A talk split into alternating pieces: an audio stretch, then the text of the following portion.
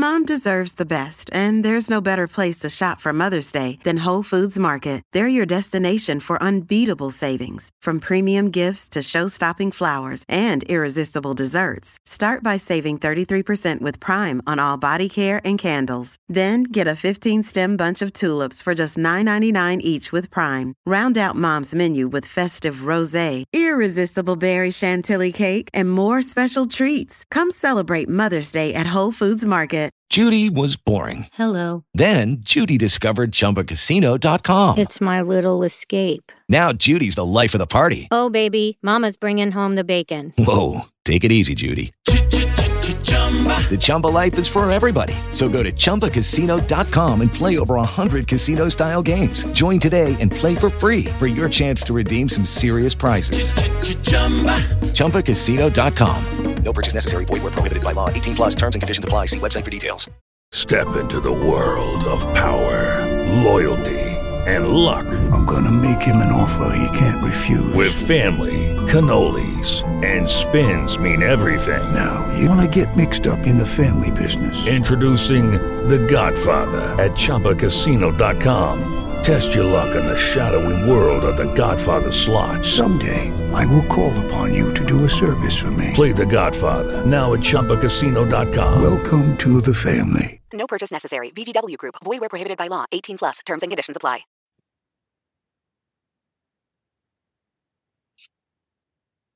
Hello and welcome to a new episode of Talking Snooker with Phil Haig and Nick Metcalf. Once again, talking about the game we all love. We are indeed, and been a little bit of a quiet week in the snooker world, or has it? It seems non-stop. Just maybe not the biggest tournaments on TV, but plenty to talk about as always. Quite a maverick there. We're good. not not a bit, not a busy week, or has it been? I like that. T- t- teasing the, the, the punters there. Yeah, a bit quieter, I think it's fair to say, but still still enough for, on and off the table to to keep us going for the next hour or so. I would say. In an episode that I think we're going to very creatively call "Latest News and Latest Views." Took us ages to come up with that name. Um, hopefully, it does what it says on the tin, Phil. Um, in that we will round up the stuff that has happened on the table, some of the uh, the business coming up, and catch up with your correspondence. Quite a lot of Goff's correspondence, we can tell you from the start. After the very successful seniors event, there we've been inundated with Goffs. There's plenty that's come in since that we're not using, so we'll hold that over for next time. But yes, thank thank you for that. So uh, yeah, how's your how's your week been? We're speaking of, off air, Phil. You know, quite quite a lot of sporting action, a bit of lot lot of football today. Sunday we're speaking in the UK away from snooker, but um, you know, it's not we're not just all about snooker, are we? Not ninety nine percent of us is, but we are on here, but no, I've been watching a lot of darts this weekend. The UK Open, one of my favourite uh, tournaments of the year, at Butlins Minehead. Um, I went there the year the year COVID because it was just before COVID started uh, as a punter, and what a weekend that is at Butlins Minehead watching the darts. Um, I would recommend that to anyone. Um, I was describing it to my girlfriend the other day as it's like sort of a kid's playground, but for adults. Just wandering around. You go and watch some darts. Then there's a big room where you can play pool, play snooker for a bit, bowling alley, um, and you're there for like four days. There's swimming pools, slides. It's all very silly. It's a lot of fun. So I enjoy the UK Open, whether you're there or not. So that's been my weekend mainly. I went to Butlins Minehead a long, long time ago, and it is right on the sea, isn't it? Quite a nice mm. little town as well. So it's uh, yeah. I mean, you know, I, I, probably a bit mean to say it really, but the, some of the accommodation, certainly I've known at Butlins going back, has got more than the whiff of the 1970s about it. It really has. I love the 1970s, so you know, I can't. it really has. Yeah, oh. no, it's uh, it's retro stuff, but um, yeah, it's it's not. It's one where I went to yeah with my mates. It's not where we'd we'd take our partners for a romantic getaway or anything like that. But for a few days and a few beers, absolutely fun. Can you imagine that as a as a potential ender ender of dream relationships? I'm taking you to, but you're doing what? Um, yeah, so uh, lots going on. Yeah, I've seen on ITV, loads of sport on ITV these days. That's that's been on there, isn't it? Or the UK Open, really good athletics. I'm enjoying from Glasgow the last few days world indoors. So lots going on away from the snooker, but of course, on this podcast, uh, our focus is the beautiful table game. And Phil, let's first of all talk about the action that's happened on the table, shall we? And since we were last on air, the Championship League has continued in Leicester. And the first thing to say is that we have seen the 200th maximum break in professional snooker made by Joe O'Connor. Bit of a Leicester double, Phil. Mark Selby, the man that made the 100th maximum, and now Joe O'Connor with the 200th. And here's some quotes from Joe after that uh, obviously special moment for him and, and indeed in the game. Uh, to get my first maximum break today, I think that's the first time I've been past 70 or 80 this season. I'm so pleased. I was really nervous, especially after getting perfect on the blue. Uh, not a very politically correct moment here from Joe coming up. I wanted to play it confidently, uh, and I ended up hitting it like a fairy and not landing on the pink somehow I managed to get on the black and knock it in. Yeah, the pink was sort of one that was anything but routine or, or, or the way you'd want to have it to middle. And then the black as well was, I mean, we've seen far worse blacks for 147. That that Hendry one a million years ago, and he, the, the white was virtually near the pocket comes to mind. But it, it still wasn't a, a black year one if you had to choose a black to you want to, for, for 147. But he got it. And, well, we, seem to have had well, we don't, we don't seem to. We have had loads this season, Phil. They just seem to be coming thick and fast. But I guess, it's an obvious thing. But when one four sevens are being made, it does spread around the game, doesn't it? Sometimes it, we've seen it at tournaments where you can feel one's coming. At the moment, you feel one's going to come. They might slow up now. We got to two hundred. One of those funny things. It's been so you know, I feel like it was 192 like a few weeks ago, and now it's on 200. You know, it, it's they've come thick and fast. But yeah, uh, we, we see more these days, but there's obviously something still special about them. And number 200 is a real landmark. Yeah, and amazing for first. Uh, uh, any player's first would be unforgettable. I think those sort of Champions League, the invitational Championship League especially, seems to be uh, prime grounds for heavy scoring. I know last season that's where Matt Selt was just seemingly knocking in century after century for weeks on end. It seemed like. Uh, I know John Higgins made a one for seven in this event a few weeks ago as well. Um, but yeah, maybe maybe it felt like big scores were coming. That game he made it in, Joe O'Connor against Elliot Slessor, was one of the better best of fives um, you'll ever see. I've got this frame scores here. Slessor won the first with a 66. Then O'Connor made 132, 147. Um, Slessor made a 73 in, in the next, and that was after O'Connor made a 72. And then O'Connor won the decider with an 85.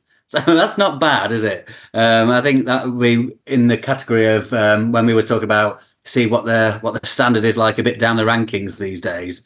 Um, you know, these guys have, have gone deep in tournaments, but they're not regular uh, in doing so. But God, they're, they're very good players. Um, so yeah, fantastic stuff from Joe. Um, yeah, it doesn't even seem that long ago. I know it's a few years now when Dave Gilbert made the 147th. I remember that being a thing. So yeah, we really Ooh. do rattle through them now. Um, but yeah, no, fantastic. And yeah, that comment he made about the first time he got past 70, I think he has sort of. I was sort of expecting Joe kind of kick on a little bit this season. He hasn't really, but um, um, I do really rate him. Uh, nice lad as well. So uh, pleased for him to do that. Yeah, that's that's a nice way of summing it up. And uh, in terms of dotting the i's and crossing the t's a bit more on the progression of the Championship League, which is heading towards the, its climax now. Well, Group Six last Monday and Tuesday, we were actually on air last Monday mentioned that Kyren Wilson was stringing some wins together. Well, he ended up being the winner. The semi finals last Tuesday uh, saw Pang Junxu beat Elliot Slessor 3 2, and Kyren Wilson beat Sam Craigie 3 2. And then in the final, it was Kyren Wilson 3, Pang Junxu nil. And then Wednesday and Thursday, Ronnie O'Sullivan played Phil, but then pulled out after four of his six matches. He beat Sam Craigie and Elliot Slessor before losing to Jack Jones and Joe O'Connor, and then he, he withdrew. The semi finals uh, saw these results Jack Jones three, Jordan Brown nil. And then Joe O'Connor three, Elliot Slessor one. The final, Joe O'Connor three, Jack Jones nil. And we are left with the winners group coming up very soon, Phil, March 12th and 13th. And uh, well, these are a bunch of. I don't, I don't, don't recognise half these names, Phil. Stuart Bingham, Chris Wakelin, Mark Selby, Neil Robertson, John Higgins, Kyren Wilson, Joe O'Connor. I mean, it's not the biggest event, but roll up, roll up for those names. Some that should be some cracking action to come. yeah, whoever whoever wins through that winners group will be a well deserving champion because that's not going to be easy. Um, yeah, there was that week, the previous set of groups when I went down to Leicester and spoke to a few of those guys actually, and the three consecutive winners were Selby, Robertson, and Higgins. So that really bumped up the star power there. Um, and then yeah, Bingham, Wakelin, Kyren, and uh, now Joe O'Connor as well. So yeah, as I say, whoever comes out as the champion um, will be very well deserving and will get a place in the champion champions. Um, they usually do anyway. They're quite it's quite far down the old uh, sort of ranking list of tournaments to get in there. But we've had so many repeat winners it's going to be uh, guaranteed to be in there next time. So um, yeah, that'll be interesting. And that's been bumped back because I think it was meant to be sort of this coming week, but Saudi joined the calendar, so it's down for the 12th and 13th of March. So yeah, that'll be interesting to watch. And we'll round up what's happened in the climax of this non-ranking version of the Championship League, where we're next on air with you here on Talking Snooker. Well, Phil, we've had some uh, being UK centric, I'm sure there was ways to watch it elsewhere, but we, we certainly had some action live on the television in the UK in the last couple of days this weekend on Channel 5, which is a free to air channel here in the UK. I know many of you are UK, but not everyone is. And that was the Seniors 900. We already mentioned Goffs at the top uh, of the show. And uh, went down extremely well, didn't it? Let's be clear. Uh, mm. Loads of fans saying they really, really enjoyed it. We've got some correspondence, as I say, to come later and a very familiar winner, Ken Doherty, the 1997 world champion, uh, won the event. Very emotional he was as well. Really meant a lot to him. You can see that that venue, and obviously uh, being a, a, proud Irishman, that really meant a lot. And well, it was um, a throwback in so many ways. And lots of friends of mine, people I know in the game that were there, texting me saying, you know, some of them have been before back in the day, so it was very nostalgic for them. Some of them had never seen Goff, so they're like, wow, this this place, you know, all the hype. You know, it, it does live up to that really. And uh, well, some of the names, Phil. I mean, our old favourite. I say our, me, and you, but I think everyone's Tony Knowles, the old, spotting it, spotting the old aging rocker look as he does so well. Um, Dennis Taylor was in it as well. I mean, I thought he'd retired, Phil. He's had more comebacks than Frank Sinatra, Dennis. And we were left with semi-finals of Ken Doherty, Fergal O'Brien, an all-Irish semi, with Ken making a break of 101 to win it. And then Stephen Hendry, Jimmy White, wouldn't you know it?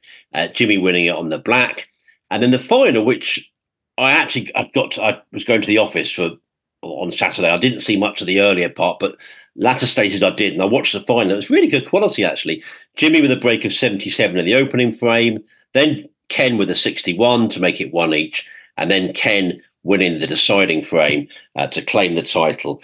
Um, so it, it really looked good. It was long coverage on a Saturday afternoon. And let's be clear, you know, if you'd have said maybe five, six years, maybe even fewer years than that, you'd have a whole afternoon on a on a pretty big channel in the UK set aside for live senior snooker. You'd have been like, you know, what this doesn't sound very likely, mate. But it, that, that's what we're seeing, and it's um it's quite something, isn't it? Let's be clear. Yeah, I think they've really hit hit the jackpot uh, in some ways here because the 900 obviously came about in the, the amateur game, um, and it was it's been really successful for that. Um, and then the seniors version seems seems perfect for these TV slots. You know how, how long it's going to be, um, and all these recognisable names. And I can only imagine that other players, uh, sort of getting towards the latter stage of their career, who can qualify to play in these, will be um, will be well up for it because it looks like a lot of fun. Um, and Ken will have loved that. I mean, I was I, I was treated to speak to Ken ahead of ahead of the tournament, um, which is always a pleasure. Uh, and he was telling us, I think he told the story even on here about when he was uh, an usher there and he had to get Alex Higgins drinks, and it's the old story about if I ask for an orange juice, I mean a vodka and orange juice. Um, but he was talking as well about you know he he he's considering retirement soon. It's not out of his out of the question. Um, he doesn't love suffering all the defeats, um, but he still does love playing. Um, but when I asked him what goals he's got left in the game, he said, "Oh, he'd love to play at the Crucible again, but first things first, I want to win at Goffs this weekend." Um, and that's what he did. And he said that with a caveat because I asked him about the time he, he was in the final at Goffs in the Irish Masters and ended up as the champion, but only because Ronnie O'Sullivan failed a drugs test. So when he said he wants to win at Goffs this weekend, he said, and win properly without anyone failing a drugs test.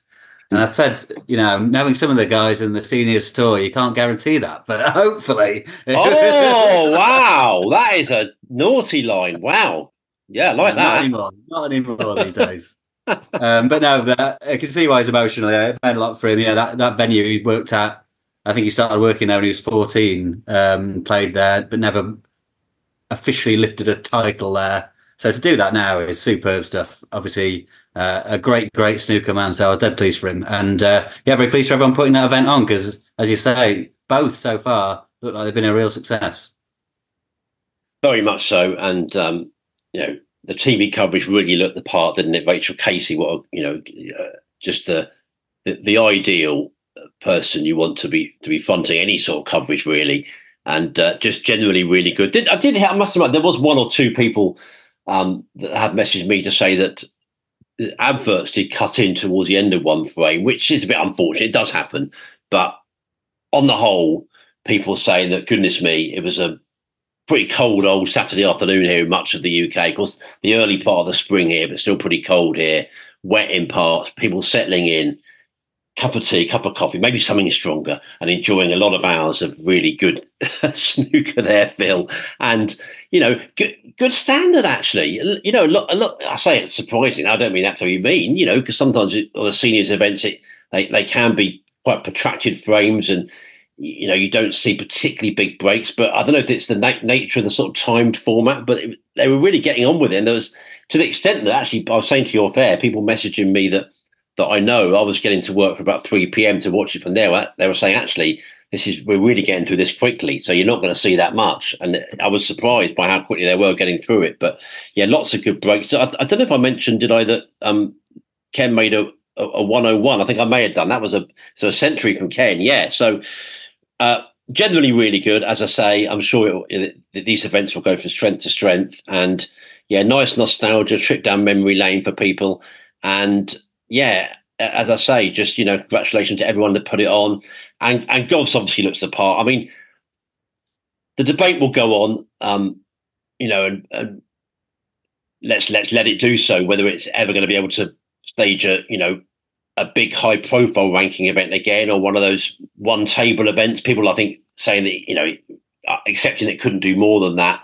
But I just think I'll maybe steer clear of specific Goffs talk on that um, and just say an event in Ireland is, is definitely overdue. And I, I sort of mean the island of Ireland on top of the event we have in Belfast, which is brilliant. I mean, look at the event in Belfast. If you want any any idea of what you know what the people in the island of Ireland think about the game. You know, it's just it's more anecdotal and just personal for us. We have so many fans from Ireland on this podcast. For whenever we see listenership, the numbers are terrific. The the correspondence we get from Ireland, the love in Ireland for this game is profound, actually. And wouldn't it be lovely um, to see not just a big day like this, which was great, and lots of Irish fans loved it, but if they could just get an event over there has to be right. Has to be, you know, the money has to be in place and everything right. You know, you can't just do it on a bit of nostalgia and a wing and a prayer. It has to be done properly. But wouldn't it be nice to think that could be done because the, the love and respect and enjoyment for the game is there for all to see. Yeah, definitely. Yeah, I'm sure it would be very, very popular. Um, yeah, I mean, there's it's the, all the usual questions, but I know when Fergal O'Brien said he announced his sort of pending retirement, he made he set that as one of his goals to achieve from now on to try and encourage one over there. Um, yeah, I spoke to Ken about if they could get a tournament in Goff specifically because we were talking about that. Um, and yeah, if it was to be there, it would have to be one of the smaller ones, as in smaller in terms of small field. It doesn't have to be a small event, uh, something like the Tour Championship or something. But yeah, there's so many, there's so many variables to these things. But yeah, certainly in terms of would it be nice for everyone to see it? Would it be really well attended? Almost certainly. So yeah, um, that would be superb. Because as you say, yeah, we've got a lot of uh, Irish listeners, Irish correspondents. Mm. So uh, it's a pleasure to have you on board. And anytime I've been to Ireland, um, it's been an absolute delight to love it over there. So yeah, any excuse to go visit. yeah, amen to that. And lots, there's a few nice stories around in the press actually. If you haven't read, this is just before the event, but yeah, it's still very relevant the Irish Times uh, return to Goff's glory days could be break Irish snooker needs. Really good piece, actually, from Simon Bracken. Lots of of commentary and comments from some of the sort of greats of Irish snooker in there. Not so good opinion. And well, the way it ends, Phil, maybe the way we should go into the next uh, piece of the podcast, next section. Simon says here, as the best players in the world head for the snooker hotbed of Saudi Arabia, it feels as if the organisers are missing a trip closer to home. Now, a bit of a of a swipe there from the journalist, but of course, we are heading to the Saudi Invitational event, aren't we? In the coming days, we told you last time that the event will be available to watch on Eurosport. That's where you can see it, certainly in the UK uh, and across Europe. And DAZN is where you can see it in, in many other parts of the world as well. And uh, we can also tell you the event is a sellout. All the tickets have been sold. Now I've had a look at the um, the, the ticket site. They're very well priced. They're terrific value. Actually, they're really, really, really good. They're cheap. Um, the, the very cheapest ones, the cheapest chips actually, but it has ensured that the event is sold out. All, all, the tickets have gone for it, so we won't have to uh, you know, speculate about there being no one there, as we've seen for some, you know, events over the years. I'm in China, let's not beat around the bush, but that won't be the case for this. Um, the debate does go on, of course, over over the event. It, you know, it is controversial. We should point you the way of uh, a friend of the podcast, David Caulfield, who has written a piece on his very good Snooker HQ website, uh, which is titled "Selling Its Soul or Growing the Sport: Snooker in Saudi." Very um, I think intelligent analysis from David as well, looking at it from both both sides, and of course, big friend of ours, as we say, because he was the first voice that wasn't me or Phil ever to be on this podcast. Um, Phil, as ever, you've done a brilliant job of outlining because I was getting very confused with what who was playing what and when. But I've had a look at your story and, and literally done the old Control C, Control P, the two the, the two of the most well used buttons on the, or, or three of the most well used buttons on the keyboard. And I think that that's done the job for me. So coming up on Monday, we've got Ding Junhui against one of the wildcards play, players who, who's uh, I'm pretty sure it's been announced since we were last on air. And it's Saudi Arabia's uh, Omar Ali Lani, Omar Ajadlani, who's 44 and uh, will have a really big day in the spotlight here. And notice he beat Barry Pinches at, at Q School a few years ago. So um, obviously can play a bit, and what a what a what a moment uh, for him. And John Higgins will take on the other wild card, uh, who is Ali Al-Obaidly, who won the IBSF Men's World Championship last year. So obviously, again, some some real talent there. Then on Monday evening, it's Ali Carter against Ding or Alajlani. And then it's Mark Williams v Higgins or Al-Obaidly. And it's a lot of either ors here. It's a bit like the FA Cup draw we just had, Phil, isn't it? When they when they decided to ludicrously do it before half the games had been played for the sixth round of the cup, and it ended up being very messy. This this feels similar. Tuesday, then quarterfinals, two p.m. Mark Allen v Mark Selby, Luca Brecel v Carter or Ding or Wildcard. Then seven p.m. Judd Trump, Shaun Murphy, and then uh, Ronnie O'Sullivan v Williams or Higgins or Wildcard. Wednesday, semis and the final. Sorry, loads of names from me there. Let's go to you, Phil. That's plenty enough of my voice. Uh, lots of big stars to play in the coming days, and there's no doubt that um, there'll be a lot of eyes on this tournament. And uh, as I say, depending on where you are, for a lot of us here in the UK, it'll be on Eurosport. Yeah, um, the the recently expanded field, isn't it? I didn't know that was coming on the Saturday. Um, Ding and Higgins being added in. Um, so then we've got the quite unusual. If you look at the sort of the bracket, if you go on the Wikipedia or wherever, you might see the draw bracket. Um, two two rounds before some players enter at the quarterfinals. So quite the odd setup for a tournament, really. But um, yeah, I mean, you would expect Ding and Higgins to win um, against those wild cards, although they're not complete no hopers by any means. Um, Ali Al-Obaidly, who's won the IBSF, you know, that's a very historic tournament. Um, and he beat uh, Cheung Ka Wai, who just won the WS champ- WSF championship to come on tour, beat him in the final. So um, he can certainly play. Um, he's not as good as John Higgins. I think we can say that confidently. Um, but you know, these aren't these aren't guys they've just sort of found knocking around in the local snooker club. Um, so hopefully they'll put on, put on a good show. Um, but yeah, you'd expect the, the experienced tour pros to to come through. And then you know, then you got Williams against Higgins the next round, and Carter against Ding. um, for a chance to play the guys uh, come in at the quarterfinals. Um, but yeah, we were talking off air. Obviously, the one six seven. We found out about what's going on there um, with the golden ball. It's going to be on the baulk cushion in the middle of the baulk cushion, so in line with the, the brown spot. Um, and as soon as it's only potable, we knew this. It's only potable after a one four seven. So as soon as a one four seven is not on, then the referee takes it off the table and we play on as normal. Uh, and a foul on it or anything in, in any foul involving that is worth four points, not 20, or the value of the ball on its higher. Um, so, yeah, they've cleared up some of those uh, questions we had, slightly bizarrely with a video narrated by Jack Lisowski. On, I don't know why he was involved. I think I heard he's doing some commentary for the world feed on it, so or punditry. So uh, that'll be why, but it did seem a bit odd. Um, but yeah, so that's what's happening with that. And we have also found out it's going to be half a million dollars um, for anyone who does, well, not anyone actually, the first person who makes a 167 break, which is just shy of 400 grand in pound sterling. Um, so, you know, very worth doing if you're there, certainly worth going for. Um, in what is effectively, you know, like an exhibition tournament, you've got to be taking them on. Um, but the interesting thing we were saying off air that it's just for the first person who makes that gets their half a million dollars. Um, and the likes of Higgins and Dinger who come in and got two rounds before the likes of O'Sullivan and Trump come in at the quarterfinals. They've got extra goes at this. So it could be that someone's pocketed half a million dollars before anyone's had, uh, you know, had a go at um, a frame at all. So interesting developments. There's been some more clarity to it because it was. I was saying to you, we were saying to each other in the week or so beforehand some things were unclear to the point where it was a bit secretive in terms of prize money breakdowns and what was going on with the gold ball, what was going on in general. Um, but things have become clear um, a few days before it kicks off, and I think we know what's going on now. Well, I think it'll be hailed in some quarters as marketing genius, won't it? But um, I certainly don't see it like that. It's all been a bit cloak and dagger for me.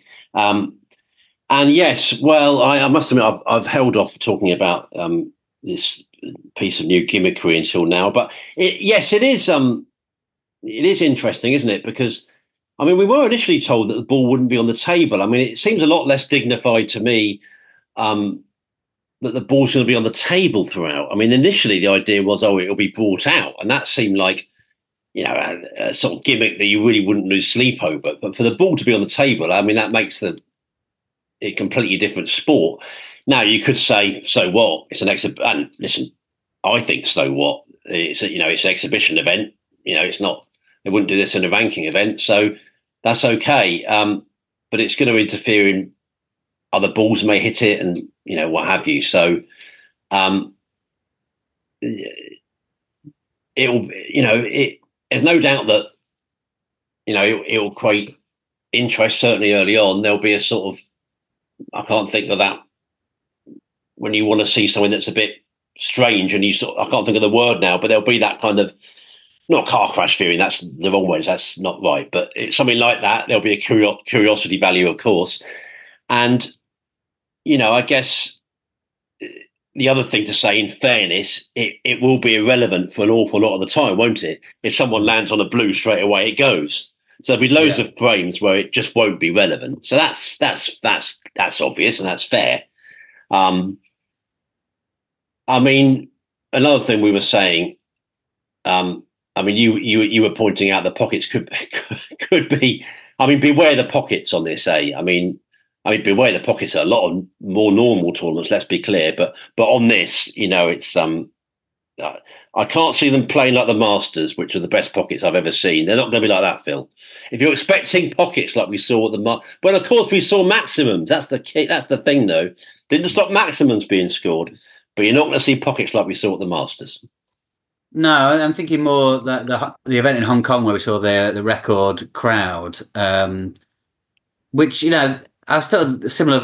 I mean, very different vibes in many ways, but you know that was sort of a one-off exhibition, um, huge crowd, made for um, good headlines for the sport um, in that way, and the pockets there were super generous, and there were lots of centuries. Marco Fu made a a one four seven, didn't he, in a decider against John Higgins. Um, and that just felt like a one four seven was coming at some point because um, you know, the best players in the world he got there, and the table was playing very generously. So I would be surprised if it's not similar situations, similar conditions that very amenable to scoring. Um, but yeah, look, I mean, I don't want to criticize anything too much until I've seen it. And I wrote that piece in like January when it was all announced, and I think sort of I think the idea behind it is a bit naff and tacky in terms of it's just the organisers wanting to say this could be the biggest break ever. Look at our gold ball, um, which I think is a bit yeah naff. But I don't want to judge the spectacle of how it comes across until I've seen frames played with it because. You know, if someone's clearing up on one four seven, you know you've got a shot at something for half a million dollars. It's going to be exciting. There's no two ways about that.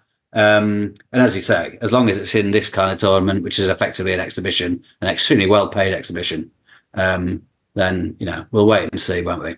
I don't want, but I, I don't. I as much as it is against my initial sort of instincts, I still don't want to judge it too harshly until I've seen it. But I think more importantly than that, I think it's it's a way of deflecting away from talking about more important things, isn't it? I mean, this this is the first time I've talked about it. I don't particularly like doing so now, but I think it, it, it's a simple way of deflecting away from talking about things we should be talking about, and that's that's that's really been my fundamental problem with it. But yet, listen, there's no doubt in the coming days that yeah, I've been speaking to a couple of people recently in in um, this is a bit of a wider point actually in in, in the newspaper business. They've started to notice that snooker's able to attract rather more headlines than they were, they previously thought, which we've always known, of course, Phil. Mm-hmm. Um, and of course, you know, we're going to see that come to fruition. I think in the in in, in the coming days, um, and you know, there'll be a lot of there will be a lot of attention on this tournament. I'm sure not of all all of it will be good, and and not all of it should be good. Um, because there's you know there's there's there's many many issues raised by this complex matter, but listen, keep your thoughts coming anyway. You know, from what you're what you're seeing, talking snooker at yahoo.com or tweet us at talking snooker. We've got um, a couple of bits of your correspondence, which we trailed for a while, both sort of pro what, what we're seeing with the foray into Saudi Arabia. But um, have you got anything more to say about that Phil? The players are, of course, out in Saudi Arabia now. We know it's underway on, on Monday, and we see Mark Allen, haven't we, come out and say that you know he doesn't want to get involved in the politics of this at all, and for him it's just it's just snooker, and that's what what he wants to focus on, and that seems to be the view among among you know the players generally. We haven't heard from some of the players, but the players generally. I think it's going to be a lot more interesting in a way in the August September event because there's so many more players going there that they're there then um, we'll probably get to the heart of the matter a little bit more that one. But anyway, Saudi coming up, and yeah, maybe you can have your final word on that for now. We're, we're certainly going to see plenty of plenty of big stars. And listen, we might not see the, the biggest break of all, but I think we'll see some good breaks. What we are, I can imagine we're going to see some real standard. And the, and the thing I've always I've always said from the start when I've asked people to come up with the you know reasons why they're okay with this, and they've always said, well, people in the area should should you know why should they be denied? And I've always liked that view. Locals, expats, we always call them expats when they're Brits, don't we? We have a, we have a nice, kind way of saying it. Um, that, that they'll um, they'll have a chance to, to see it, and you know, they'll revel in it. You know, they'll revel in live snooker, and the snooker will be good. It's a bit like with the Qatar World Cup. You know, it was great in the sense that football was great and and snooker's great. So what what will be on the table will be good. Yeah. Mm. That's been not particularly relevant in my view, but I think what we'll see on the table, Phil, will be good. Yeah, of course. Yeah, that's never a problem. I mean, when you turn on the TV and watch a snooker match, it could be anywhere. You won't know when you're watching it, um, and you know most people won't care. Um, and yeah, uh, yeah. Well, I am intrigued to see how it all looks. I've seen a little videos of uh, the arena being set up, and hmm. obviously mm. ticket sales, as you say, very good. Um, so I'm interested to see how it how the setup is and everything. Um, yeah, but I mean, again, it's just it's like that. Hong, like again, like I said about the Hong Kong one. In terms of a tournament, it, it doesn't sort of excite me in a in a great deal because it was. Who, I know Ronnie O'Sullivan won that one in Hong Kong, but if whoever won, so what? You know, yeah, it was great for them. It's great for all the people who were going and playing in it. Um, I don't feel like it's got great significance this week beyond that. You know, other than if you could say that's because why the ranking event has come about, which is significant, but I'm not sure if that's the case or not. Um, but yeah, we'll see. We'll see how it goes. See how it's presented, um, and we'll talk about it afterwards. Very much so. When we're next on air on, on, here on Talking Snooker, um, Phil, the Women's World Championship taking place next week at the Dongguan Snooker Academy in Dongguan, China. First time the tournament's been played in China, and uh, I've I've seen some of the uh, pictures of, of, that arena. It looks terrific. Um, sort of two main tables, and then, as I understand it, other tables will be sort of around them, and it it just looks yeah, it looks the part. Uh, really good action to come. Plenty of sort of well, star names now, and that's the, the, beauty of the development of the women's game. That these are star names now. People like the defending champion, uh, Baipat Siripaporn, uh, world number one Mink Nutcharut, and of course, twelve-time champion, friend of the podcast, Reanne Evans. So there, there'll be seniors events and under 21 events. They'll take place, I think, more towards the start of the week and then of course the main World Championship. So we wish everybody good luck. I know many of our friends and colleagues will be uh, off to uh, organise that event to help cover that event. And uh, yeah, it should be a cracking week of action. And the tournament gets bigger and bigger every time. And as I say, looking at that venue, it really looks like um, you know, a smashing place for the tournament to take place in. Yeah, for sure. Yeah, um, yeah, and all the big names there. So it'll be interesting. I'm not sure how much, if any, we'll be able to watch. Sometimes um, it's a bit dodgy, isn't it? We don't get to see very much, um, but hopefully, sometimes there's some of it streamed. So uh, keep an eye out on social media for any updates on that. I've not seen the prize money there. I mean, this is that's the kind of thing that we'd want if you know when we're going to plunder the the riches in other places uh, um, to help grow the sport. You know, areas like the prize money at the Women's World Championship is what we'd like to see um, that money in snooker funneled towards, I would say, because um, it's really sort of pitifully small uh, and has been historically. Um, the ladies that go and play in that, um, you'd have to pretty much win it to make your money back. So uh, it'd be good if things like Saudi this week help things like that in, in the coming days. Um, but yeah, no, interesting to see who comes through that because there's a two year tour card as well on the line as Baipat won last time, um, somewhat surprisingly. Um, so we'll see who can come through and win it this time. And if you've got the specific views on the women's game or this tournament to come, do contact us, talkingsnooker at yahoo.com or, or tweet us at talking snooker if you've got a particular favourite women's player or you want to talk about the development of the women's game in general or anything you're following, as I, as, you, as I say, at this World Championship, do let us know. Uh, one more line, Phil, for now, then we'll move on to correspondence, and that is that Stephen Hallworth has won the English Amateur Championship, beating Callum Downing uh, 6 4 at the Landywood Snooker Club. Uh, so, uh, a notable victory uh, for a friend of the pod, podcast, Stephen, who's, um, I say, is going to become, has already become, you, you sense a, just a, a, a brilliant snooker man. We love watching him on television. Um, he's really good at that job, he's really good at the game you know, this is a, a, a, a trophy, a title. They're always important, aren't they? To get, you know, it sounds obvious, but to put that in the cabinet, you know, it will show, shows like it's that progression in your career. It's those nice moments. So we we, we say congratulations to him, friend of the pod, but uh, who isn't? um, yeah, great win. Isn't the oldest tournament in snooker? 100, 103rd edition of this. Um, since 1916, which is incredible, really. Wow, um, so very great to the game have got their hands on that. So yeah, uh, and a great looking trophy. I'm looking at it right now. It's got wonderful handles. Uh, the picture of Stephen. He's not using the handles to hold it up. He's using the base. But he's won it. He can do what he wants. Um, but yeah, congratulations, and that will. Yeah, it's all good confidence. Um, I think he'll be in the Q Tour playoff coming up at some point. Um, so yeah, congratulations. I've following him his progress on his stag do last weekend on Instagram, where he was away with a couple of other pro players. Uh, and I'm impressed that he's got over the hangover by now to win that tournament. So well done on both fronts. Indeed, congratulations from us, uh, uh, Stephen, for your for your success there, winning the English Amateur Championship as felt as an historic title uh, and a really notable success for you.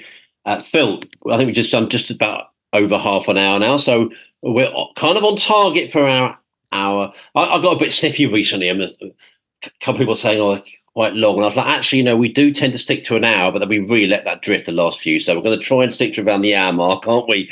And we should say that you are listening here to the Talking Snooker podcast with Phil Haigh and Nick Metcalfe. Judy was boring. Hello. Then Judy discovered ChumbaCasino.com. It's my little escape. Now Judy's the life of the party. Oh, baby, Mama's bringing home the bacon. Whoa, take it easy, Judy. The Chumba life is for everybody. So go to ChumbaCasino.com and play over 100 casino style games. Join today and play for free for your chance to redeem some serious prizes. chumba ChumbaCasino.com. No purchase necessary. Void where prohibited by law. 18 plus terms and conditions apply. See website for details. Hello, it is Ryan, and we could all use an extra bright spot in our day, couldn't we? Just to make up for things like sitting in traffic, doing the dishes, counting your steps, you know, all the mundane stuff. That is why I'm such a big fan of Chumba Casino. Chumba Casino has all your favorite social casino style games that you can play for free anytime, anywhere with daily bonuses. That should brighten your day a little. Actually, a lot. So sign up now at chumbacasino.com. That's chumbacasino.com. No purchase necessary. VGW Group. Void where prohibited by law. See terms and conditions. 18 plus. With Lucky Land slots, you can get lucky just about anywhere. Dearly beloved, we are gathered here today to. Has anyone seen the bride and groom? Sorry, sorry, we're here. We were getting lucky in the limo and we lost track of time. No, Lucky Land Casino, with cash prizes that add up quicker than a guest registry. In that case, I pronounce you lucky. Play for free at LuckyLandSlots.com. Daily bonuses are waiting. No purchase necessary. Void where prohibited by law. 18 plus. Terms and conditions apply. See website for details. Phil, we have a couple of pieces of correspondence that are, are pro the the events uh, to come in Saudi, the invitational, and then the ranking event. And obviously, you know, I've got to be, you know, I wouldn't be doing my duty to myself. There are some compliments here for, me in this first email. I, I don't, in some ways, feel like they're entirely merged, and I'll explain why in a moment. But anyway, James Finity, hi Nick and Phil. Hope you are well. First of all, I'd like to let you know how much I enjoy the podcast. I find you both to be extremely well balanced and have honest views, which bode well with your entertaining spirit over the mic. Nick, Nick, I recently read your article in Sporting Life and listened to your opinions on the Saudi tournament on the podcast. I'd like to say I, I found your viewpoint to be extremely refreshing, as not many journalists have had the guts to seriously look at the morality issues surrounding snooker's new role in Saudi Arabia's sports washing mission, and many highlight hypocrisy, etc., as an excuse to overlook these issues. So, thank you for being brave enough to give your honest opinion and avoid the temptation to overlook these areas where many have failed to do so. Whilst I agree with everything you said, I find myself in the strange situation with also thinking WSC have done the correct thing in having discussions with the Saudis I will outline the reasons below. I think this is vital in order to safeguard the sport. Although I don't know if you are a huge golf fan, well, I am. Um, just, just to say, I am uh, there. Uh, James, he says, uh, I know you're well aware of the LIV Golf situation. I myself was an avid golf fan as well as a snooker nut. And what has happened with the situation in professional golf over the last couple of years cannot be underestimated when it comes to other sports. Uh, the parallels between when the Saudis decided they want to become involved with golf and snooker are uncanny, with one major difference. The major governing body for professional golf in the US, the PGA Tour, decided they did not want to engage in discussions with the Saudis around three years ago and refused to consider giving them any seat at the table.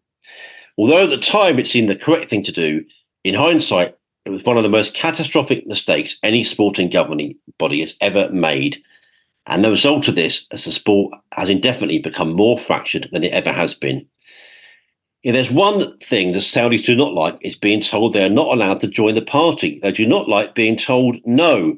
In response to hearing no to the PGA Tour, they set up LIV Golf, allocated billions of dollars from their public investment fund toward it, which has resulted in the sport being completely ruined for us viewers. Please do not make the mistake in thinking snooker is too small a sport for them to consider doing something similar. If the WSC were to refuse to engage with Saudi Arabia, the consequences may be too disastrous for snooker fans to imagine.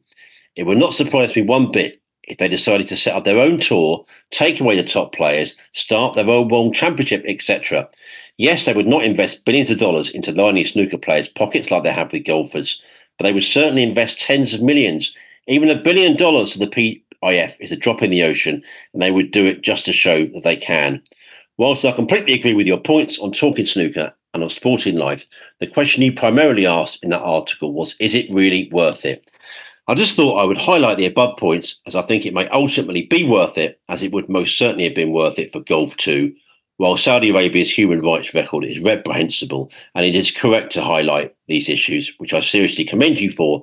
I think the alternative option to giving them a tournament could potentially lead to unimaginable consequences, as unimaginable as they were for golf fans a little as two years ago. To be honest, the only real worry for me is whether the WSC are planning to host the World Championship over there down the road. As reading between the lines, this seems to be a real possibility. I hope this isn't the case, and I'm crossing my fingers and toes they keep it at the crucible for as long as possible. Keep up the good work, please. Listen to Talking Snooker has become an enjoyable staple of my weekly routine. Best regards, James. Thanks for that, James. Long email, I know, but lots of lots of valuable points. I, I, thank you for your kind words. I mean, I don't really think I, am I'm entirely worthy of them. I, I, may have spoken well on this issues, but I'm sure on others I, will have come short, short on. Um, I mean, it has been an eye opener the way it's been covered. I, think, but listen, um, it, it's something that I think is important to talk about. And thank you, thank you for sort of bringing that up. And yeah, I take your points on board that if snooker hadn't, you know, agreed to go along with this, it may have led to more sort of perilous matters. Um, fair enough. Um, what I think, I think it's a bit different. I think it's a bit funny comparing it to golf on some levels. And I said this from the very start: is that this is only a few days of an invitational event and then a ranking event. Whereas the golf business is massive. I know, I know you say that they created LIV Golf, but they still wanted to go really, really big to begin with. They wanted something massive. Whereas I think in snooker, it's kind of smaller so far. Yeah, I mean, I do, I do think that there's there is talk that the World Championship could well go overseas. Could it go to Saudi? Possibly. Some people are saying they're pleased that this fourth major's come about because that might mean that the World Championship is safer for now. You know, those questions are to come further down the line. But listen, thanks for your points. Appreciate them. Uh, and, and, Phil, I think it's fair to say uh, some some good wisdom there from James.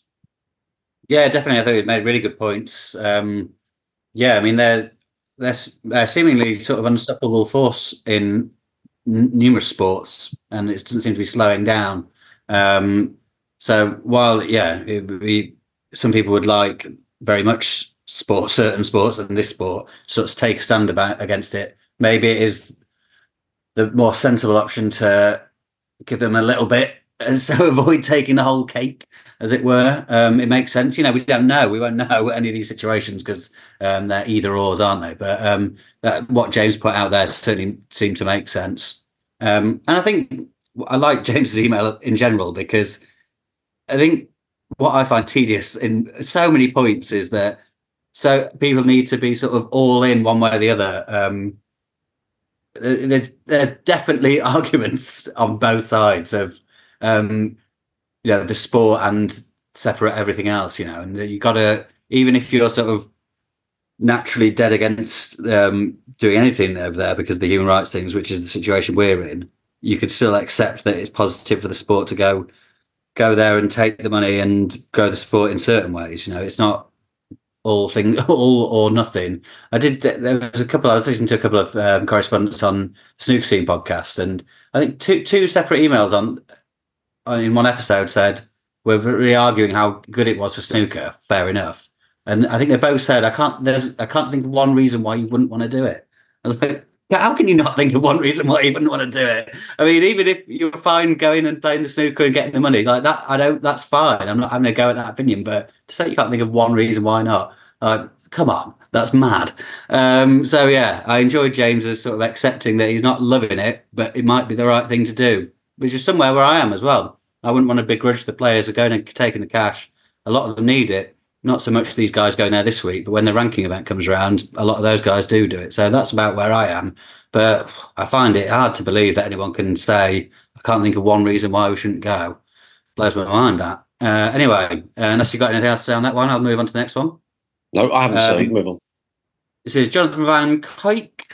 I'm sorry, I've probably butchered your surname there, but I'll give it a go. Hi, Nick and Phil. Very much enjoy the podcast. Have been listening for just over a year, but have never written in. I almost wrote in after the announcement of the Saudi exhibition tournament. However, with the announcement of a new lucrative ranking tournament in Saudi Arabia, feel I should miss, shouldn't miss the opportunity to make my point on this contentious topic. I believe it was Nick who mentioned that there seem to be no positive reasons for holding a tournament in Saudi Arabia other than the money. I would like to push back on this idea. I some I am someone who is moderately plugged into the Gulf expat community. While I don't live out there myself yet, I have family who live and work in Riyadh, and my partner's family are based in Dubai. I have therefore visited the Gulf states often, and am open-minded to the idea of relocating there myself, should the opportunity arise. I bring this up to raise the fact that Dubai has plenty of snooker billiard clubs, some of which which are rather swanky. As you might expect, these are particularly popular with Chinese and British expats, although of course golf and tennis dominate the amateur sports scene. Nevertheless, I expect the two new Saudi events to be well attended by excited British and Chinese fans who will be thrilled to be able to spectate the game we all love without having to spend a lot of time and money on flights back home. I, for one, am pleased that if I do end up living and working in either Saudi or, as is more likely, the UAE, I won't have to leave my favourite sport behind. This, of course, does not necessarily tip the balance of reasons in favour of holding snooker tournaments in Saudi Arabia, but I think it is a perspective worth airing as it proves that more than mammon justifies the existence of these events. Here's hoping to a revival of the Dubai Classics complete the picture. Thank you for reading my email. Kind regards, Jonathan. Well, again, was very interesting because it's perspective that we probably don't have. Um, and similar to what you were saying before, Nick, you know, there's snooker fans everywhere, and they're the last people we want to begrudge when we're talking about this kind of thing. Definitely, and that's always been my favourite point. Out of um, I said from the start, I wanted people to make the point, and, and people have not done a very good job with that. That sounds really pious, but they haven't. They, haven't done a good job at all with, with giving me other reasons. This is a good one. Um, I think. Why should people in that area be denied the chance to see sport? I said it, you know, before, but it's happened at the Qatar World Cup. People say they'll, they'll never. Actually, ironically, now they will have the chance again because the, the, World Cup's now going to be in Saudi Arabia, uh, unfortunately, in, in in times to come. But you know, they were like, we can't believe something as big as this has come to this region. We never would have believed. And I'm sure, you know, I say Saudi World Cup. I'm sure there'll be the Olympics in time as well, and you know, things th- things will change, and you'll see a lot more there. But you know, I, I do take that point on board. Um, and listen, I, I've seen it on various forums, you know, as well. Reddit, which I really enjoy reading. A lot, a lot of people on there saying, you know, actually, I'm going. Um, a couple of them are, uh, from different different areas of Saudi and travelling, and I think a couple of from nearby countries. They're going. They never thought there'd be a snooker event in that in that part of the world. So I get I get that point, and that's a yeah point I I really take on board. Yeah, I mean we'll leave Saudi for now. I think generally, but I think um, you know, it is complex, and I and I really take your words of wisdom on board there. And I know that's something I can be a bit guilty of on this one, other ones as well. But I think sometimes, you know, whoever we are, journalists or not, but maybe particularly journalists, you can become a bit, little bit fixated on one thing and start to become a little bit um, dogmatic, and not really that's not the, the mature thing to do, is it? The mature thing is to do it, is to look at both things. I mean, look, what I would say is it, it is it is perfectly possible, and we have seen it. And people might say, well, it's easier for these guys because they're, you know, absolutely massively wealthy. People like Lewis Hamilton have been there and said, I don't actually feel that comfortable here. I'm not comfortable with parts of of, of, what happens in this country, but I'm still here. You know, it is possible for snooker snooker players to to delve into that world a little bit more than well. I just I've just come here for the money. I mean that I don't know. I mean, it is possible to to, to to straddle both sides a little bit more than that. I, I'm. It, it, probably takes a little bit of courage, but um, uh, you know that, that that is certainly that is certainly a possibility. And the other thing, you know, Mark Allen was saying, "Oh, if everyone anyone will take this opportunity," I don't like that point of view. I've never liked that point of view. We've we've obviously lived in, in had different life experiences. If, if Mark, if Mark, and not Mark, a lot of people I see say that. I've known people all my life to turn down money, turn down opportunities, change jobs, supposedly downgrade jobs because there are things they're not comfortable, not just always morals, not just, you know, but uh, sometimes along into that sort of area. So not absolutely everybody would, you know. Sometimes people are sort of think, well, I'm I'm I'm really after money, so everyone is. Well, not everyone is. You know, that's not how life works. We've probably been conditioned to believe that. You know, in a sort of age of rampant capitalism, oh, we all want greedy. We, we all we all have slice of the pie and even more. No, that's not true. That's not how humans are, in my experience people aren't always like that. There's much more nuance to it. So I, am I'm, I'm a bit allergic to that point that everyone would take the money. No, no, that's that, I don't see it like that. I'm afraid. And uh, there endeth the sermon, Phil Haigh. Shall I go, Steve Dunn? Yes, indeed. Here we go. Hello. Oh, actually, no. I think it. Um, yeah, no. It is Steve Dunn. Carry on. Sure. Hello, guys. Long time since I've corresponded, but I haven't missed a second of your dulcet tones. I've been thinking recently about how a given tournament sits on the in the context of the rest of the season. For example, I love the recent version of the UK's, aka World Champs Light, and think it has really helped re-establish it as a major title. But it goes the other way too. The expansion of the German Masters improves the tournament when viewed on its own, but in the context of the season, I must admit it felt less characterful to me. It felt more like a home nations event, whereas in previous years it was a bit of change of pace. Similarly, I'm worried about the expanded Tour Championship might feel too similar to the Players Champs. I have a suspicion that this is pretty unimportant because it would only affect hardcore fans like myself who keenly follow every moment of the tour. And perhaps the German Masters has been improved for German fans, so that's a big plus. Uh, so that's a big plus. Sorry, I didn't intonate that probably. Uh, it's a niche concern. I anticipate Phil saying he won't be losing any sleep over it. But do you guys have any thoughts on how tournaments affect each other? Thanks as always for your quality and regular journalism. As snooker lovers couldn't be doing without it, Steve. Um, no, well, I, that is it. I do get what you point saying completely because um, you know it's such a packed calendar now, and it does help massively when tournaments stand out from each other. I definitely think that. Um, and I think Dave was saying, Dave Hendon was saying on Snooker Scene that next season it, it's looking likely that the Players Championship would go straight into the Tour Championship. And those ITV events are great. I, we're both big fans of them, I think. But they are they do sort of feel look quite similar, and it's just they get smaller and smaller. But if it goes just from 16 players to the 12 player tour, and they're right after each other, then that really would feel quite similar and not standing out so much. Um, so yeah, uh, I hadn't thought about those specific concerns that Steve had said about, but I do definitely think it's helpful when tournaments have their own identity as much as possible. Um, you know, we have the Home Nation series; they're all going to be the same, but then you get the differences of where they are, and you try and boost that as a sort of selling point. Obviously, the waterfront in Belfast is a big selling point on its own, but the tournaments in general are the same. But it is nice for all the other ones to, as much as possible, sort of identify themselves from each other, isn't it? Yeah, I, I think yeah, there's a lot of wisdom in that. Um, I do see a lot of people sort of um, I speak to them when I go to events, and some of them do say that all the sort of tournaments feel the same. I, I don't think I do think that really. I, maybe I'm not moving fast enough in my head and the way I'm thinking about it. I, I think there is quite a bit of variation. I mean, okay, there's a lot of best of sevens. I get that, but the home nations are different. The ITV ones all feel a you know a, a bit different to me. Okay, maybe the, the, those three are kind of similar-ish, but I like the way the players decline each time. I, I feel there is there is a quite a lot of variety. Yeah, I, I would I do understand that that would maybe not be suboptimal actually if the players go straight into the tour. You want gaps in between. I, I do think the packed calendar is you know is a lovely problem, but I do think it mm-hmm. it creates things that are great problems for us, but they are, I suppose, still problems. Like, you know, we said, although I think it might have been different this last time or two, but that when an event is straight after the UK, it's huge after the Lord Mayor show for a few days, which it is. But you know, it's hard to sort of avoid that really.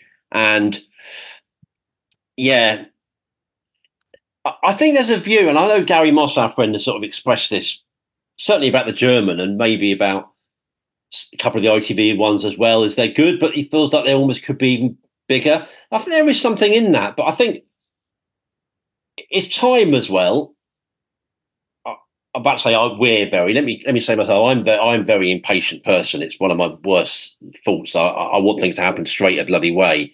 I know it's a London thing or just a me thing. I, so I'm a bit like, why can't it be bigger? Why can't we do this? And actually, you need time. You know, like the German's over a decade old now, and it has got certain status. I'm going to use that word gravitas. It's got genuine gravitas. Could it have more? Yes, probably could, but I think it will get there. You know, it's now seven days in. in, in, in I don't mean to pick on the Germans, only because it's in this email, but um, that's one that comes to mind. You know, hopefully now be seven there next year and the year after and the year after, and that will slowly get even even bigger.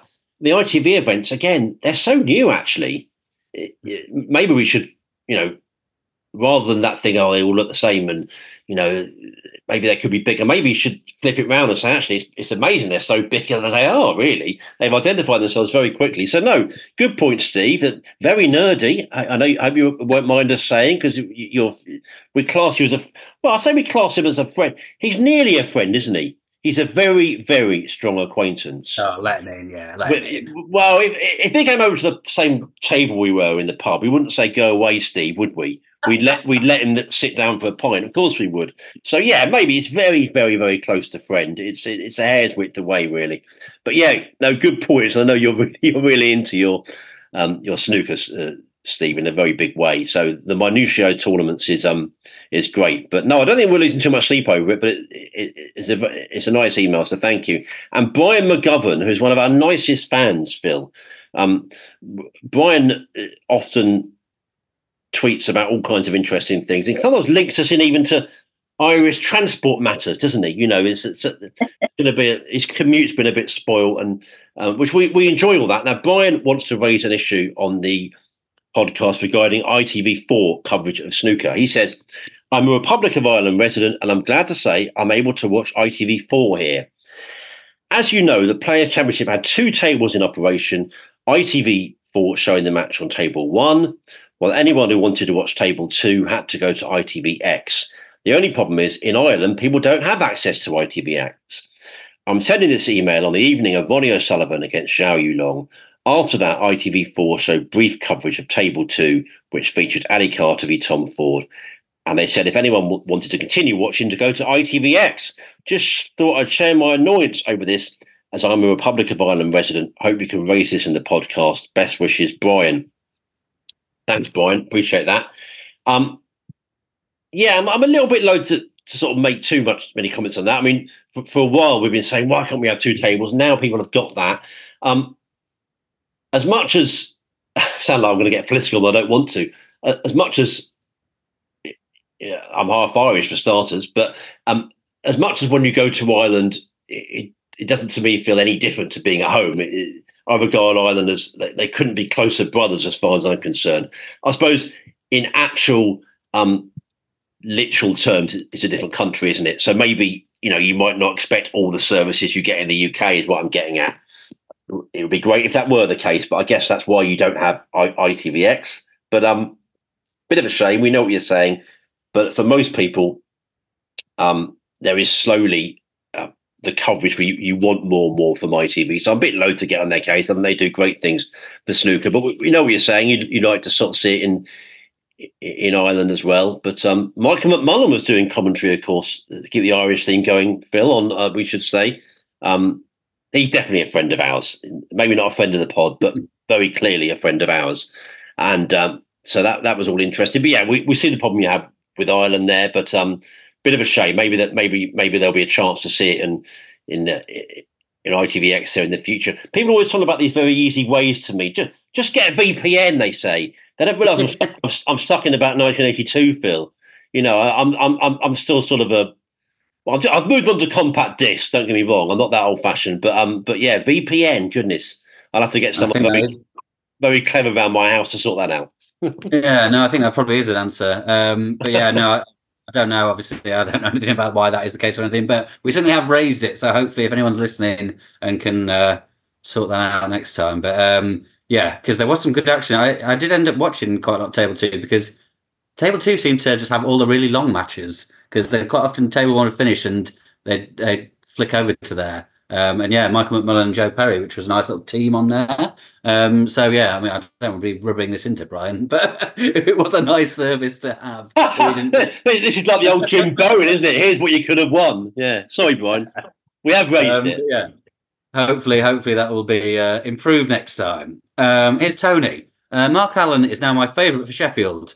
I was starting to lean that way anyway, but seeing how he won the Players' Championship without ever really being at his best has convinced me he's the man. Yeah, I'm sure he'll be a popular choice. Um, it was interesting. Stephen Hendry on the World Snooker Tour podcast, uh, Snooker Club, um, was saying obviously he's a leading contender for Sh- Sheffield, but almost the opposite of what Tony's saying there. He was saying that he's not convinced that style of sort of grinding snooker will get will get him through a whole world championship. Which some people would say the opposite, but I'm not going to argue with Stephen Hendry. But he reckoned that'd be too sort of when it's not really his natural style. He thinks it'd be too sort of draining and he'd too much energy spent playing these long sort of playing at 30 seconds a shot, finishing games past midnight too much. You can't be doing it over 17 days, says says Mr. Hendry. And as I say, not going to argue with him too much. But yeah, Mark Allen uh, certainly one of the leading contenders. Yeah, I saw that, that, that- those Hendry comments. I, I suppose really the idea is to have a bit of both, isn't it? Well, you know, I was going to write about Mark Selby um, for my my new column coming up, but I'm not going to do that now because I, I think it was banking on him winning the Players Championship a little bit. So, but what I'm certainly planning on doing that one one day, and I think you know he he. The reason he comes into my mind is that people say he's just a grinder, Selby, and that's sort of just not not true. He can score so heavily, you know. He and I think it's people that can do both. I mean, yeah. you know, Ronnie does it. Said it time and time again. He he can knuckle down Ronnie, and that you know it's no secret. He's obviously the greatest player of them all, but you know it's it's no secret behind, for example, his two recent wins. And actually, I, I should say that um, I can't remember who it was now. I, I, it might come to me. I, I wanted to issue a bit of a mea culpa, which I don't think I've done so far on here, which is that um, is it Matthew O'Connell? Might well be. Um, it was a, really, really good snooker person was actually saying to me recently that I'm glad this is coming to my mind. R- Ronnie winning 22 was actually a lot, lot better quality throughout for him than 20. And I think I did bunch them together too much. 20, he really did. He was doing it a lot from memory, coming from behind, just scrapping it out. With actually 22, his standard was quite good. I think I was swayed a bit in 22 by his opponents not being up to the job, but that's not really Ronnie's fault. And he actually battered uh, Allen and Maguire. So this is very nerdy going back to this, but I think I'm going to stop bracketing those two together. I think Ronnie did actually play well in 22. It might not have been a totally firing Higgins. It might not have been a totally firing Judd, but he did play well. But anyway, I think he did a bit of both. Um, I think I, I can see where Hendry's coming from, but I, I think Mark's got enough of those overall qualities generally to be a big contender. I know two or three people, really learning people in the game, have also said they think this could well be his year. It's going to be hard because you got the aforementioned Ronnie, you've got Selby who's going to be sniffing around. Bloody hell! You, you know, you've got Judd. There are going to be so many incredible contenders. So as ever, winning that tournament is just uh, even thinking about it in my head, Phil. Phil it hurts my head to think about it. Let alone going out and winning it. It's one of the great sporting triumphs if you do. So you know, good luck to him. I think he's, you know, it, w- it was an important breakthrough what he did last year, getting to that semi and getting close in the semi. That was big, I think, because he had been a long, long time. His poor, his record there is poor, but now he's got that. You know, I think that could pave the way. Maybe not this one even coming up, but certainly the next two, three, four, five. You feel this is golden chance time for Allen. He's a serial winner. You know, eh, he's done it in so many events now. He's rocketing up that ranking events board. He's joking about Shaun Murphy being in his sights, isn't isn't he? And uh, they they're good pals and they're like, like a good joke. But I think he's one behind Murphy now, and he's really he's really piling on the wins on. So I, I tend to agree with Tony. I I don't know if he'd be my man. I, I said Selby. I think in our Christmas special. I think I'll probably still stick with Mark. But you know, yeah, Mark's one of the five or six. I would think prime contenders as as we sit here now into March, Phil. We're into March, getting closer and closer. But um, yeah, anyway, massive move on. Quite a lot of Goff stuff now. We did ask for Goffs memories in the last few days, and Jerry Moore uh, says, I went a few times over the years, but I suppose the 1989 Higgins v Hendry final stands out. This is, of course, the Irish Masters. I was a massive Hendry fan. I'd met Higgins a few years before, and let's just say he wasn't the nicest. Um, that's not the first time I've heard that view, Phil. So, needless to say, I was in the minority of crowd who was shouting for the home favourite Higgins. I got a few uh, sorry, you, you were. Oh yes, sorry, you you were you were you were you were going for Hendry actually. You, so you were minority minority were not shouting for Higgins. I got a dirty looks, a lot of dirty looks shouting for Hendry, and I was nearly as disappointed as he was that he didn't win. Tried to get Hendry's autograph afterwards, but he wasn't really in the form for it for some reason. I'm bridging a 35 year gap by seeing Hendry and all the rest in Goffs this weekend. Maybe I'll get that long awaited autograph, fingers crossed. I like that, waiting 35 years for an autograph. Drop us another line, Jerry. Let us know if you did get one. Uh, looking forward to watching snooker in that great venue again. It's a brilliant place to watch snooker, and it's sad there isn't a ranking event in Ireland. If they could find a venue, given I'd say probably myself that Goffs is too small, it would probably be sold out, in my opinion. Regards, Jerry. Well, I agree with that last point. I'm, I'm not Irish. I'm half Irish, of course, but I'm not. I'm not. I'm not fully Irish. I, I, I can't say for sure whether it would be sold out wherever it was because there, there, were some Irish events towards the end that that wasn't the case actually when, when, towards its end of its run of having events. But I think now with the gap, there'll be such anticipation now. I'm certainly sure the first event back would be a, pretty much a golden ticket wherever it was in Ireland. I think so. Um, we hope you had a good time there, Jerry. Thanks for that. And uh, yeah, the start of a few Goffs emails now, Phil. Yeah, a short one from John here, just saying thoroughly enjoyed those four hours. First time I've watched Channel Five since Neighbours ended and nearly in as many tears. That's nice. It was an emotional ending for Ken and for John too. He, again, if not a friend of the podcast, very, very near. that was too short. Come on. Well, I'll, I'll let you. I'll let you, Daniel Clark. But just say to John, yeah, um, that was of course supposed to be the very last episode of Neighbours, but it has come back, and we know John is a big, big Neighbours fan. So, um, one of the happiest people that I know when that news came through, and I know he's enjoying the new the new the new run of the show, which is now on Freevee. Yeah, Daniel, for you. Yeah, this is Daniel Clark. Hi, Nick and Phil. Just thought I'd drop you a line about the wonderful Seniors 900 event at Goffs. What a day it was. I've attended most of the seniors events there in recent years, but maybe because of the presence of the TV cameras or competitive format, this one really had a feel reminiscent of the glory days of the Irish Masters. The atmosphere was electric, and we were treated some really good snooker with Jimmy gliding around the table like the whirlwind of old. Big breaks from Hendry and Fergal, and in the end, Ken Doherty finally getting to lift the trophy in a place that holds such special memories for him. You could see how much it meant to him with the emotional interview at the end. So, after a successful day, why wouldn't why shouldn't the main tour be looking at Goffs as a venue? Well, let's set aside issues of money and TV deals for a second and examine the venue itself and dispel some of the narrative that has grown in recent times. Obviously, with only one table, it wouldn't be suitable for a full field ranking event, but why not something like the Tour Championship or even just a revival of the old Irish Masters? Some have pointed out the lack of practice facilities, but with a recently opened hotel on the grounds, as well as large building at the rear of the venue, this would be no longer be a big big issue.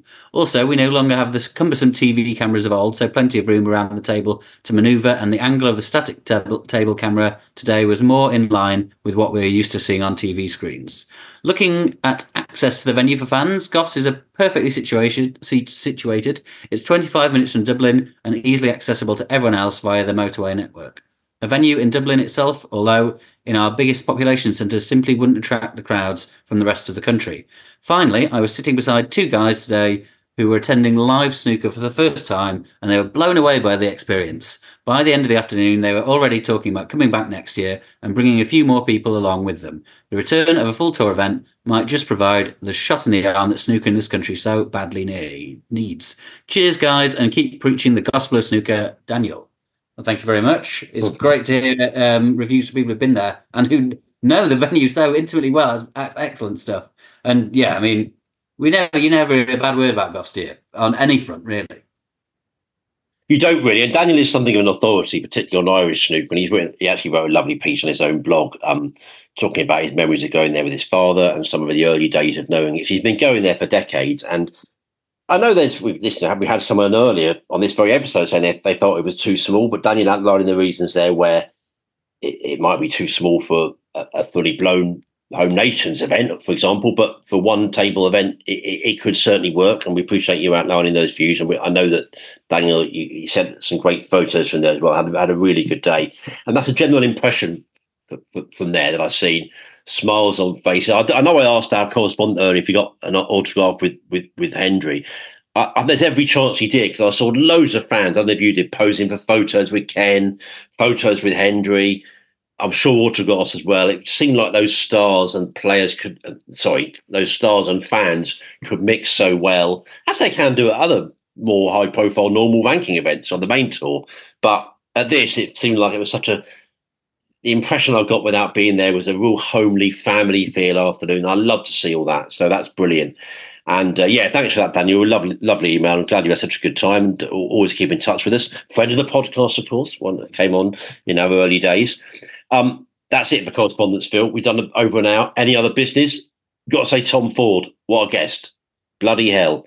We've had some response to that. We've had some response to that and a half. Uh, he had some very uh, illuminating things to say about the game. Uh, cutting edge stuff, wasn't it? More than I was expecting, I must admit. You weren't so surprised. You've spoken to him. I, I actually hadn't for an interview, and I've heard him a couple of times. He, you know, he's not.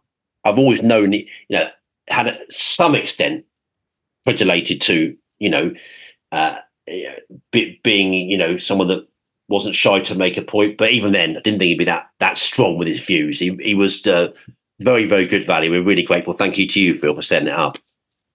Yeah, no, thanks for coming on. Um, yeah, uh, as I always say, I, probably this is the last time I'm going to say this because I feel like I say it loads. But we can speak to people for an hour, and we, there's just endless more stuff we can ask him. So that was definitely the case there. We sort of skipped through quite a lot, um, but that's always the way. You know, these guys they've been playing for so long, they've got such such a lot of stuff to talk about. But um, maybe we'll come back another time. But yeah, no, I really enjoyed having on, um, and thanks for everyone listening and uh, getting in touch. Can I please ask that that's not the last time you say that? Because I actually like that point you make, and I think you make it well. I feel like I make it about. I make uh, it every time we have anyone on. It might I, I, I, don't care about that, so, uh, and I don't think the listeners will care. It's a okay. good point. You make it well. Don't say don't say it all the time. Okay, be maybe a bit more sparing, but please don't make that the last time you say it. Um, okay, cool. Players Championship viewing figures from ITV very good. More than six hundred thousand watching the final sorry, this is something that I say again and again, but I won't be apologising. It's not just about Ronnie. Ronnie wasn't there. There's a Ronnie tax. When Ronnie plays, bigger audiences. When he doesn't play, they're still good audiences. People love the game, not just Ronnie. And I was glad to see that because um, that was a big, big percentage ride, over forty percent up, uh, I think, on the uh, on the year before for the final. Can't remember. I can't remember who was the, the players' final of a year ago actually. But the, the, this um off the top of my head. But this was um yeah, good viewing figures, and uh, yeah, that's my view. Phil Ronnie is the number one attraction in this sport, but even when he's not there, people tune in for those big finals. It was a long night. We said it was a it was one for the purists at times. It it, it got it, you know it, it got a bit scrappy at times, but it was no less compelling for that. And over six hundred thousand people didn't mind watching it at all. No, yeah, um, yeah, no, that's a, that's all the way, isn't it? I, I, I, I can't remember one where I've seen and there's been obvious drop off. Um, yeah, this is off the top of my head. Really thought, okay, those specific players are in it. That's why that's happened. Um, yeah, people just love watching snooker. Um, Murphy beat Carter last year. That was ah, uh, yeah. in that one. Um, hmm. but yeah, no, it was. Uh, yeah, we said at the time, you know, it wasn't a classic of a final, but um, I didn't hate it by any means. It was very interesting, and it really, it really felt like it was bubbling up to the, the end. We thought we were going to get one of these rare deciders in finals, which we're still waiting for, um, and that looked like it was going to be the one. But hopefully, there'll be one to come. You know, tour championship, something like that would be would be lovely if we get one there, and of course, the world championship if possible. yes, it was. We should say it was Mark Knuckles beating Zhang Anda a week ago um, in that final. Um, people stay with it as well the ultimate example in recent times for me was that one under COVID, uh, in COVID, when behind closed doors, that unbelievable Judd and, and Neil mm. UK semi. People stay with it. If you looked at the figures, they were like, yeah, some people went to bed because they have very, very early rise, but loads didn't. They couldn't go to bed without seeing that to its conclusion. And you just can't sometimes. It's so compelling. So sometimes people, I know I talk about the dream, and I still think there is a dream element of 10 to 10.30 maybe 10 to 11 where people haven't gone to bed generally those more casual watchers will still watch but if it's really really compelling and it'll go towards 11 midnight 1 they'll still stick around which is another great thing about about snooker and the fans of this sport and and, and why we get so many good tv viewing figures we should go shouldn't we i feel like i'm waffling not for the first time True. Should we, I thought you were fine, but yeah, we probably should go. Um, the Saudi invitation will take place over the next few days, and then that will return uh, probably after the climax of the Championship League, the non-ranking edition. With our next episode, we'll also look ahead to the World Open. That's the next big, uh, fully blown ranking tournament of the season. And uh, yeah, Sheffield on the horizon, Phil. Loads of big events. Have a great week, and uh, see you next time, sir. Yeah, thank you very much. Yeah, it's great to think it's next month. Um, that feels very real, very tangible now, doesn't it? Um, but yeah, yeah, no, you too. Uh, have a great week. Pleasure as always. And thanks for listening, everyone. We really do appreciate it. Thank you. We really do. Good use of tangible there from you. Looking through the old paper diary, April the 8th, qualifiers. Oh, bloody hell. Um, April the 20th, World Championship Crucible. Along with the Diamond League. half marathon the day before the qualifiers. There we go. You- You're doing that, aren't you? You're doing that. Wh- wh- which Well, date's that? The, the half marathon's on the seventh, but then I've got the Edinburgh marathons in May. So the, Oh, yeah, half marathon's a bit of a warm up. Because when I'm texting Phil, letting to a secret out there now, you, I can never get hold of you anymore. You, you, you, you're doing more running than Seb Coe. That's what that's one for the teenagers. Just because I'm so slow, I'm out there for hours. And that's the problem. Um, yeah, so not not quite not quite as, as big in our hearts. World Championship, the Crucible, then also underneath that Diamond League meeting in Xianzhen, China. So um, we'll probably be more attentive towards um towards the events in Sheffield that day. That's all to come, Phil. Crucible to come, Tour Championship to come, World Open to come. Loads of great snooker to come, and uh, look out for Sporting Life column for me in the coming days as well. When I'll probably talk about uh, what a great climax of the season we got, particularly looking at the player of the season race, how many players have been playing well during this campaign. Uh, but for now, we must shoot off. Thank you very much indeed for your company. Uh, keep your thoughts coming to us uh, for now from your old friends, Phil Haigh and Nick Metcalfe. Cheerio. Sports Social Podcast Network.